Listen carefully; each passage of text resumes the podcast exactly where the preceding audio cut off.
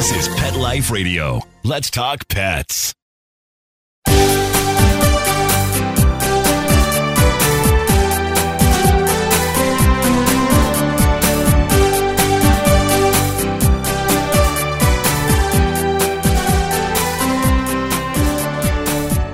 Hello, and welcome to Working Like Dogs on Pet Life Radio. Thank you for joining us. We're your hosts. My name is Marcy Davis, and my co host is my hardworking service dog, Lovey and we're thrilled to be with you today to talk about our favorite subject, working dogs and working animals.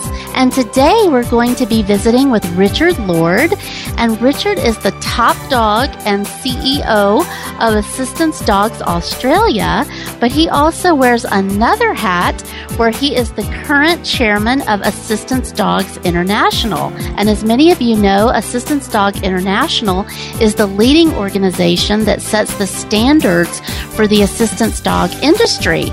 So come right back after these quick messages as we welcome Richard Lord to the show. Sit, stay. We'll be right back after a short pause. Well, four to be exact.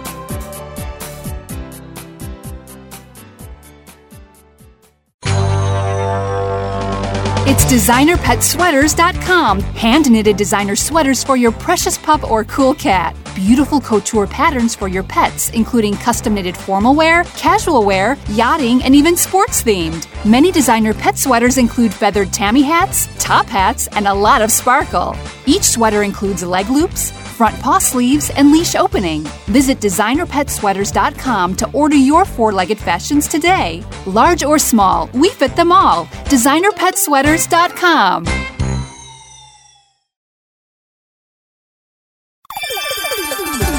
Let's talk pets on PetLifeRadio.com.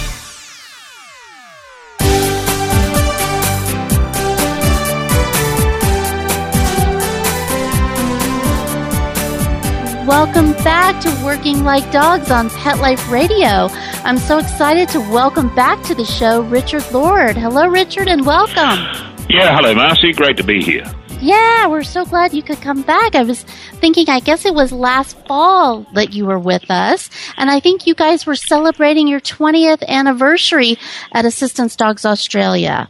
Yes, well, that's happening uh, this year. So uh, we're having a festival. We're uh, celebrating the whole year for our 20th anniversary, and uh, the good thing is that we're going to have uh, four graduations in in four different states of Australia. We've already had one in Melbourne, Victoria, and coming up, we've got one in Perth, Western Australia, Brisbane in Queensland, and the last one in our uh, in our month, which we call Dogtober. We're going to have uh, a graduation in Sydney. So all up, there'll be about uh, 30 dogs graduating around the country, which is a, a great way to celebrate our 20th anniversary. Oh, that is that is awesome! Wow. So how many people will actually graduate? Yeah, we've got about 28 graduating, plus uh, we're working in another program uh, which we call Pause. It, it started in uh, England, and we're quite happy to copy it. And it's also in the Netherlands and uh, now going into uh, Spain and Belgium. But it's called Parents Autism Workshop and Support, and the acronym PAUSE, and that's all about working with families with children with autism to uh, skill them up to either use their own pet dog or maybe raise one of our assistance dogs, or if they can't do that, wait till they have one of our graduate assistance dogs to uh, to help their family. So many of these families split up under the pressure of having a child or a couple of children with autism. And what the research has found, particularly the research out of the UK, is that the, the dog's keeping the family together. And then the dog's also used as a great sort of um, way to uh, you know show some positive behaviours for the child. Simple things like um, we have one child who didn't like putting on his school uniform, so now the the dog takes him the shirt. Then the shorts, then the socks, then the shoes, and he's quite happy to put that on. So, uh, or simply, you know, things like going to the dentist um, or going for a haircut. A lot of these kids don't like that. You know, a lot of adults don't like going to the dentist, but when Yes. you can take your dog, dog with you, when you can take your dog with you, it, it makes all the difference, uh, and that's great for the parents who have difficulty, you know, getting those simple it's- tasks done. But uh, you know, certainly adds to uh, you know getting their child to do a number of things. Wonderful. Oh, that's so great. I remember you mentioning that. So I'm so glad to hear that it's doing so well and, and really so successful. That's great. Well, yeah, it's going well. So we're hoping to work with those other organisations around the world doing it, and uh, and you know help other organisations who who want to go down that track as well. Yeah, I just love that collaboration and and doing that internationally is so great. And so, how did you really get that started, Richard? Was that through ADI that you guys are doing that partnership, or is that something you did on your own? Well, that one, you know, I suppose it's through the collaboration through ADI. We knew that uh, the group in the UK, who are now called Dogs for Good, had gone into this area and um, they talked about it at one of our conferences. So, uh, you know, lots of organisations thought that was very interesting. And I know a few of our staff, when they were in the UK, went and visited the program and brought back the information. And that's that's what's good about the uh, the members of Assistance Dogs International. They're always ready to share and provide information and uh, and the protocols and so forth. So it's easy to get a program up and started when you've got that assistance from around the world. So that that's how it's happened. And uh, we've had a generous benefactor who also helped start the English one, and he helped start us up with some seeding funds, and also the Royal Guide Dogs in the Netherlands who are also doing it and he's helped them, and he's also helped the, the guys in Spain and Belgium. So uh, it's good to have that those benefactors around as well. Oh, yes, yes, that's so important. That's excellent. Well, and you're also here with us as we're just celebrating International Assistance Dog Week this time of year, too. So we're just having all kinds of celebrations going on for assistance dogs. And we were really excited about the joint press release that we did with you and, and Assistance Dogs International. And this year we focused on fake service dogs. And I know that that's an issue that you and ADI are concerned about, as am I. And, and I was wondering, tell our listeners, Richard, a little bit about that. What is a fake service dog and why is that a problem? Well, the main difficulty is um, you've got people who dress their dogs up as a, a service dog, and unfortunately, you can buy capes, fake ID cards, and things of that nature from unscrupulous people selling on the internet. And for that, people then have a, a dog, for all intents and purposes, looks like an assistance dog but it probably hasn't been trained as well. So they get to take their train on, uh, take their uh, dog on public transport and uh, and into uh, you know all places an assistance dog can go. And unfortunately, that can cause trouble if the dog's not very well trained, and it gives the whole field of assistance dogs a bad name because you know service providers, store owners, transport operators they don't really know if it is one or not. And when they see a credential and a, and a, jacket, they think it is. And then if the, the dog causes trouble, they're likely to try and ban all sorts of assistance dogs from coming to their service or into their form of transport. So that causes difficulty for people with genuine disabilities who have a real accredited service dog. So it's just unfortunate that it, it, seems to be catching on in other countries around the world now. People see the advantage of having a fake service dog because they can take it in. I know here in Australia, you can take it into a national park. Uh, you can take your dog on public transport. If you go flying, uh, you take your dog in the cabin of the plane. So there's an advantage because that's free of charge for the person with a disability. But, you know, here are people taking advantage of it to save money rather than putting their pet or their dog into a freight section of the plane. They pretend it's in a service dog so they can get it for free in the cabin. So that's an issue as well. So we're trying to work with the airlines here in Australia so that they're clear on what is a genuine assistance dog. And we, we work very closely with our airlines like uh, Qantas and Virgin Australia, and uh, they ring us if they've got any doubts about any dogs. And unfortunately, we had a recently where Qantas was sent a letter. It had my signature faked on the bottom, and uh, they got the Assistance Dogs International logo and put it on top. And were trying to claim that two dogs they were trying to bring from uh, America over to Australia were genuine assistance dogs, of course, which they weren't. So we can only do our best to support service providers to uh, overcome this problem. Yeah, yeah.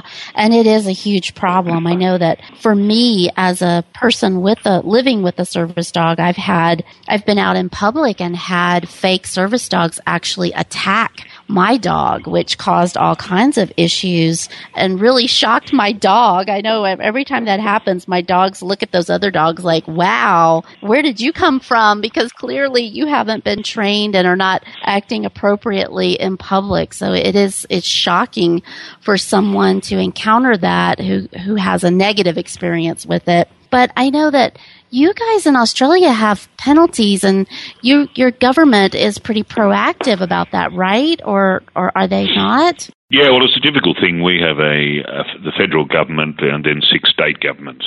So the federal government law is uh, takes precedent over the state government laws, and in our Disability Discrimination Act, originally of 1992 but updated in 2008. Uh, it talks about that you can't discriminate against a person with a disability if they have an assistance dog with them that alleviates their disability. And then it talks about a trained assistance dog, but it doesn't go any broader than that. And then it really puts the onus back on the state governments to work out what is a trained assistance dog and what isn't. So uh, some of the states have come up with our own laws, which uh, are very good. Queensland, for instance, all assistance dogs have to wear the Queensland tag or, or patch on their jacket, and the government provides a professional ID card for all the users. But in other states, there's not much at all, so it makes it pretty difficult, again, for uh, genuine assistance dogs to be recognised if there's no state law around it. Right. And that, that's the way it is here. I mean, some states are starting in the United States are trying to do something, but it's very limited and it's really difficult. There's no enforcement here. Mm. And so that's been a real, a real issue. And I think that we're going to have to address it. I know that a lot of elected officials don't want to go there. You know, they don't want to deal with it, but I think we're going to have to because it is becoming more and more of an issue of people trying to pass their dogs off as a official service dog or assistance dog. Yeah, and that's right. And and our press release uh, has brought up a couple of bit of feedback for us here in Australia by people saying, well, it's not only people trying to dress their own dogs up, but there are some unscrupulous organisations out there yes, providing, yes. providing dogs which have had limited training and they take advantage by selling these dogs to, uh, you know, again, people with disabilities. They're taking advantage of their need for a dog, and I suppose the uh, the difficulty in obtaining a dog. I know for us at Assistance Dogs Australia, we've always got um, you know around 100 people on the waiting list, so some people have to wait a, a year or so. Uh, you know, to get a dog. Mm-hmm. So when someone comes up and says, "Oh, we can get you a dog immediately," and the, the charge with this, some people um, jump at the opportunity, only to find that they get a, an undertrained dog and then no backup support. And uh, yeah, so that's the other side of the coin, Marcy. Yes, you know, organisations yes. that pretend to be assistance dog operators. So that's why we always say, you know, I think we mentioned in the press release as well, always look for a, an organisation that's got either accreditation through Assistance Dogs International or the International Guide Dog Federation or from your local state government or, or local government body that uh, looks after that sort of thing. Yes, and I know for us at workinglikedogs.com, we will only list programs that are certified by Assistance Dogs International for that very reason. So thank you so much for mentioning that because there are so many organizations that try to say that they are, are doing all those things and, and training qualified dogs when in fact they're not and they're charging an awful lot of money and, and people with disabilities end up very disappointed and in pretty, I think, unsafe situations with a dog that's, that's not really qualified. So that's something that we feel passionate about also. So thanks for mentioning that. So I wanted to ask you about what else you guys have been up to since since we last spoke, and I was wondering about your pups in prison program. How's that going? Yeah, we've still got that in in a couple of prisons. Uh, we've been in prisons for about 15 years, and um, you know, in that time we've been in say 10 prisons and two juvenile justice centres over um, you know four states or five states actually in Australia, and they've always been quite successful at providing more dogs for us. But also, it's a great opportunity for the inmates. They learn some fantastic skills in uh, teamwork and communication skills, and uh, you know, thinking about patience and clear instructions and that sort of thing.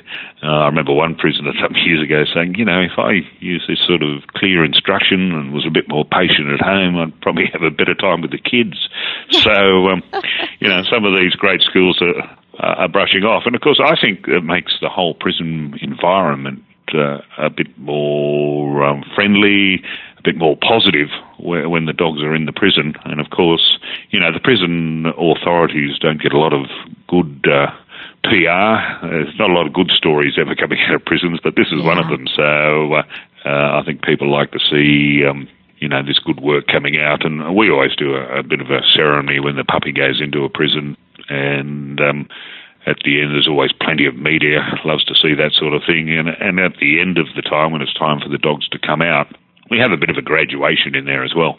And um, the inmates get to talk about their experience, and we have um, family and friends invited along, and in some cases we've had representatives from local schools to come along there as well and uh, see what it's all about. So it's interesting to see uh, these uh, inmates, you know, and sometimes crying about you know losing losing their yeah. best mate, which is yes. sad. But they they talk about how good the experience was for them in the prison and uh, the best thing they've seen uh, in their time there. So uh, yeah, yeah, lots of impact. different advantages. Yeah. Yeah, yeah, the impact they're having on someone.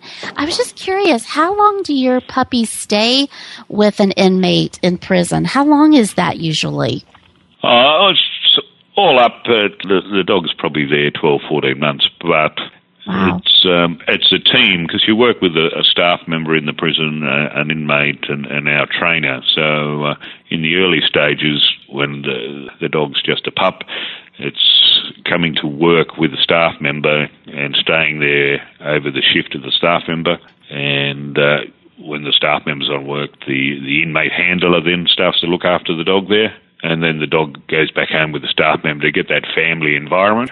Yeah. Uh, and that socialisation there. But as the, the dog gets a bit older, it can stay uh, full time uh, in the prison. And it's interesting, you know, prisons, uh, they're all different. Mm-hmm. Um, I think we uh, get the idea of what a prison is from watching movies like Shawshank or, or things like that. So, um, and many different prisons, you've got the older style, which looks like a Shawshank, but the, the newer modern prisons, they have what we'd call a sort of uh, a townhouse type of effect where, uh, you know, five prisoners have got their cells, but it looks like a small house, and they've got their own kitchen and lounge room and that sort of thing, and they've got to look after themselves, do their own cooking and all that sort of thing, which which gives them a few more skills for when they get out. Oh, so yeah. in that case, it's more of a home environment for a dog, so it's quite positive in that regard. Mm-hmm. Yeah, much more modern. I know mm. Lovey and I were at a prison in December a few months ago, and it was more like Shawshank. I mean, it was it was not, it was pretty rigid environment, but mm. it was incredible the inmates and, and the impact the dogs were having on them and they were having on the dogs. It was so exhilarating to see that and the relationships and the bonds. So just love that whole hmm. concept. It's just win win all the way around. Well, we are going to take just a quick break and hear some important messages from our sponsors. And we're going to come back and continue visiting with our good friend Richard Lord. And we have lots more questions and, and lots of things to talk about. So come right back. We'll be right back right after these messages. Stay tuned.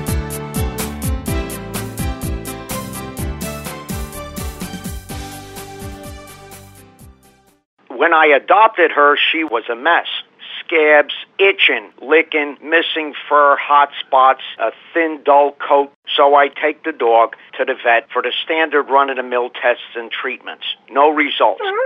I hear your advertisement on the radio. D-I-N-O-V-I-T-E dot com. 859-428-1000. So I get the five-pound box of Dinovite and the Lico Chops within a four-week total. Instead of a German Setter, I have a German Shepherd. Sheba is a 105 lean pounds of shiny, smooth, happy dog for life because she gets fed Dinovite and the results, they're just incredibly outstanding. And she loves it. When you rescue a dog, you have to do the right thing. You've got to feed him right for life.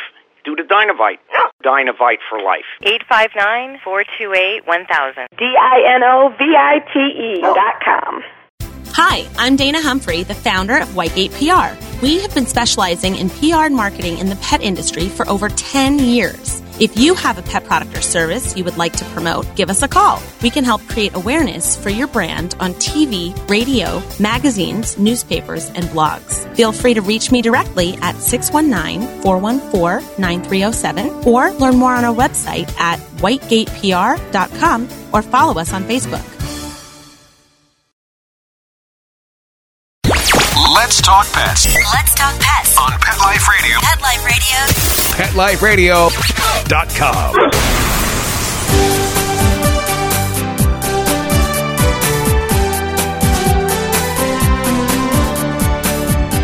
Welcome back to Working Like Dogs on Pet Life Radio. And we are visiting with one of our favorite assistance dog leaders, Richard Lord. And before the break, we were talking about the prison program, but I really want to ask you, Richard, about a little bit more about Assistance Dogs International. Can you tell our listeners what is ADI's purpose and mission? Well, ADI was set up, uh, oh, I don't know, probably about 30 years ago now. And uh, in those days, most organisations were uh, in the United States, but uh, over time, we've now got uh, 180 odd members right around the world, all through uh, the UK, Europe, South America, through places like Korea and Taiwan and Japan, Hong Kong, uh, and of course down here in Australia and New Zealand. So uh, we're spread out around the world. So the idea is an umbrella organisation where we're really the accreditation authority for around the world. So uh, setting standards and policies to ensure that uh, what we're looking for in assistance dogs, you know, certainly at the top end of the scale of um, service to people who require our dogs, and the, the dogs are trained to a very high standard, and of course, the welfare of the dog is at a very high standard as well. So we're just ensuring that our members are carrying out uh, the tradition of high standards for customer support and uh, training of dogs and the welfare of dogs right around the world. We're there to encourage new people who are coming on board to to get involved. When you come on, you can start as what we call a candidate, and then we give these organisations five years to uh, train uh, 10 dogs and to provide all the information they need to about um, being a charity organisation, whatever the, the charity documents required in their particular country are. They have their board set up to make sure they have the right mission in place and to have all the right training techniques and so forth all there and the, uh, the rigour in place to ensure that the dogs they place will have support for their working life. So it's just the uh, the goal is, I suppose, to ensure that high standards for assistance dogs are, carried out uh, by all our members worldwide. Yeah, yeah, it's so great. And you just had your accreditation recently, right? You just went through that process again yourself. Yeah, well, that's right. Uh, it happens every five years. So this is our third accreditation. We uh, were the, the first uh, assistance dog organisation in Australia to be accredited by Assistance Dogs International. Really, we're the first ones in the in the southern hemisphere, so we were very proud of that uh, feat. And we've just uh, recently had uh, Michelle Werner, who I believe has been on your show before. She has. Yeah, she was out from uh, Wyoming as the accreditor for Assistance Dogs uh, International. And not only did she do us, but a couple of other organisations in Australia went through their uh, second accreditation as well. So that was great. I think she had a pretty good time. She'd never been out uh, to Australia before. So uh, we had her out whale watching uh, last Saturday. Uh, taking the boat outside the heads of Sydney Harbour and uh, to see the uh, the whales that are travelling past going up to the warmer waters of Queensland. So she saw a couple of whales and uh, Oh, was very excited. awesome. Yeah, so that's magnificent. Lots of dogs and whales. You can't beat that. well, and we love Michelle, and you're right. She has been on the show, and, and we love her. She does such a great job. I had the pleasure of participating in one of her accreditation visits to Assistance Dogs of the West, and she was just wonderful, very thorough. So that's awesome. Well, congratulations on, on completing that process and it being your third. That's wonderful. Well, and one of the things that I love too about ADI is that that public access test that you guys developed. So tell our listeners what what is that public access test? Right, so the public access test was developed just to ensure that the team, uh, that's uh, the handler and the assistance dog, you know, are safe out in the general public and uh, you know they're, they're bonded together, and the dog's listening to what the handler's saying, and uh, and the handler's doing the right thing to uh, ensure you know they're working in a positive manner and they're safe to themselves and to the general public. So there's a number of tasks that are done, and it's usually done in a, a busy shopping mall where there's uh, distractions like kids, children, and uh, food distractions, and, and other dogs. And then there's a number of tasks that have to be done, and uh, the uh, accreditor will go down and watch the team and, tell them the tasks that need to be done, and then um, see how well they've they're handled. So um, they might be done in a busy supermarket. And then they might come back to a, a, a, a restaurant or a fast food outlet where they can do a few more tasks as well. But you know, simple tasks of um, ensuring that the, the dog comes back on a recall, to see how the dog reacts to an unusual loud noise, something along those lines. But also another task that, um, you know, say the handler had some sort of medical episode and the dog had to be taken off them by a um, policeman or ambulance person. We've got to sort of see that the, you know the dog's quite happy to be let off by uh, one of those first responders. So a whole range of different tasks, which probably takes an hour and a half to to get through. And um, we do that with all our um, clients every year. So it's an annual test that um, ensures uh, that all our clients, who we call ambassadors really for us, are out there uh, doing the right thing. They're working well as a team, and of course, the dog's being well looked after. Yeah, it's great. It's a really thorough test. I know I have to take that test myself and it is really thorough and, and it's a good, a really good overview of all the different tasks and skills that the assistance dog has. So I, I'm so glad that you guys developed that and that it's available on the website that people can actually access, which is really nice. And I know I like to go access it and brush up on my skills before it's time for me to actually take the test. It's just a really good way to, to be mindful of all those different things that are so important in the public. I always think people really sometimes don't seem to understand how important that behavior in public is. And it's not just about picking something up, retrieving it, or, or doing some of those tasks, but just the whole behavior of, you know, walking appropriately next to your person, you know, not going after food, you know, and not doing some of those things that can be very distracting in public. Yeah, that's right. The dogs are virtually trained to be unnoticed. yes, yes, uh, yes. Uh, you know, you've got to look for them basically. So um, you, you've got a dog that's not drawing attention to you, that it's staying out of the way, it's sitting close to your side, that sort of thing. So um, it's not being interested in other dogs or uh, other people. It's just there as uh, what we'd say is your best mate, looking after your interests. Yep, yep. It's amazing. Yep. Well, and do you guys at Assistance Dogs Australia, do you guys do owner assisted assistance dog training? No, we don't do that at the moment. There are some other organisations uh, in Australia who are doing that, and I had um, Michelle meet one of those organisations uh, the other night when she was out here. Uh, they're put up to be candidates of Assistance Dogs International. So I was just ensuring that Michelle could give them some more advice on mm-hmm. their progress to become accredited. So uh, there seems to be a bit of growth of that area uh, around the world. Yeah, uh, there really does. Yeah. We get so a lot of questions. So, um, you know, the best idea for those organisations is to uh, get some accreditation because then uh, people will realise that they're working towards a standard And if they achieve that accreditation, people will organise it, uh, will realise that they're around to support them for their ongoing work.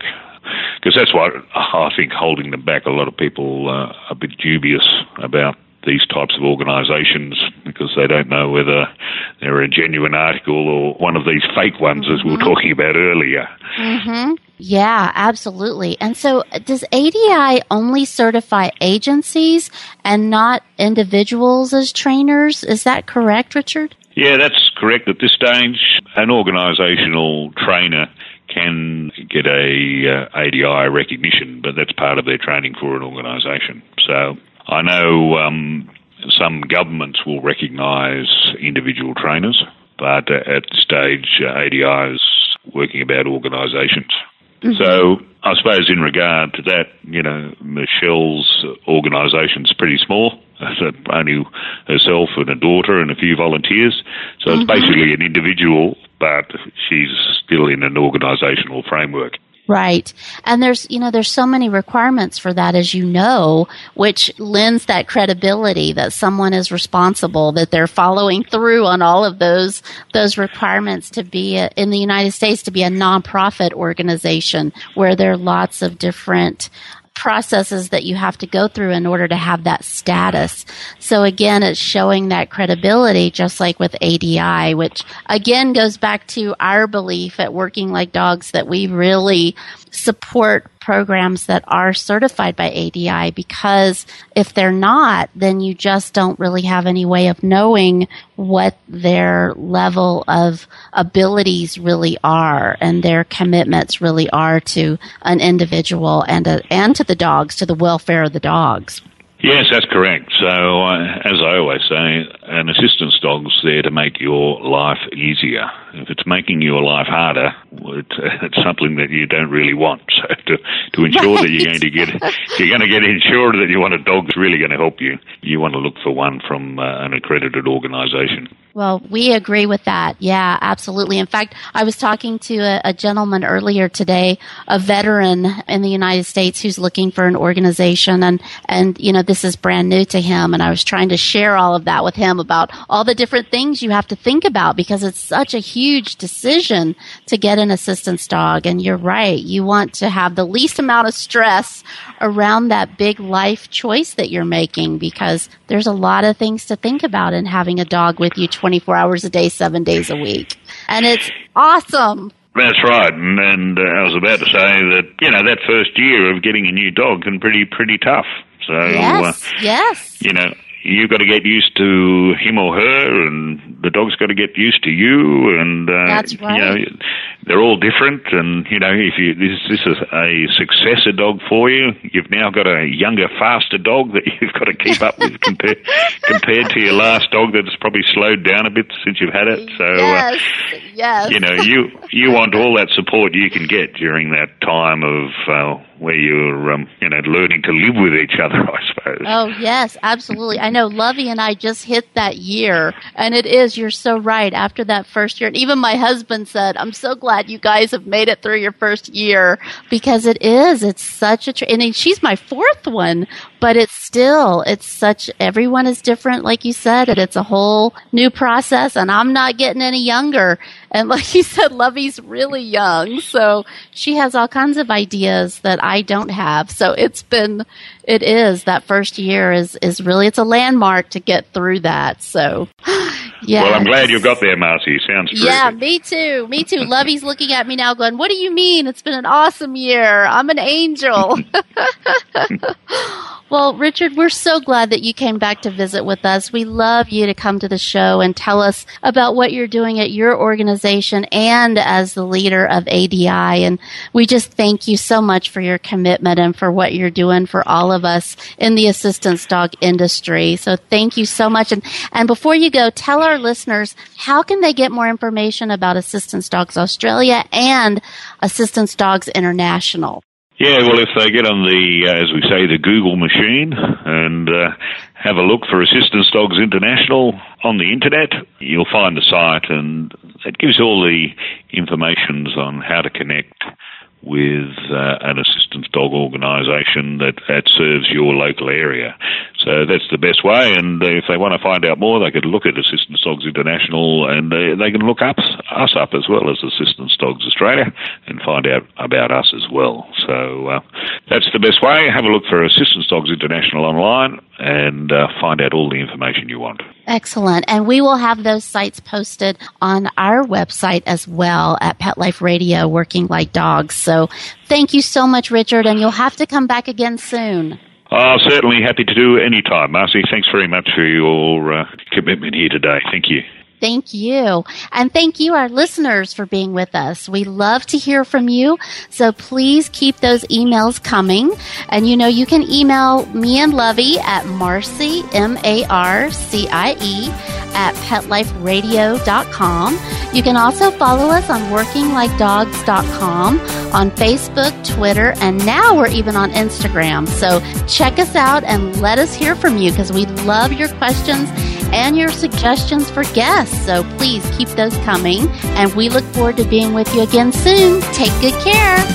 Let's Talk Pets every week on demand, only on PetLifeRadio.com.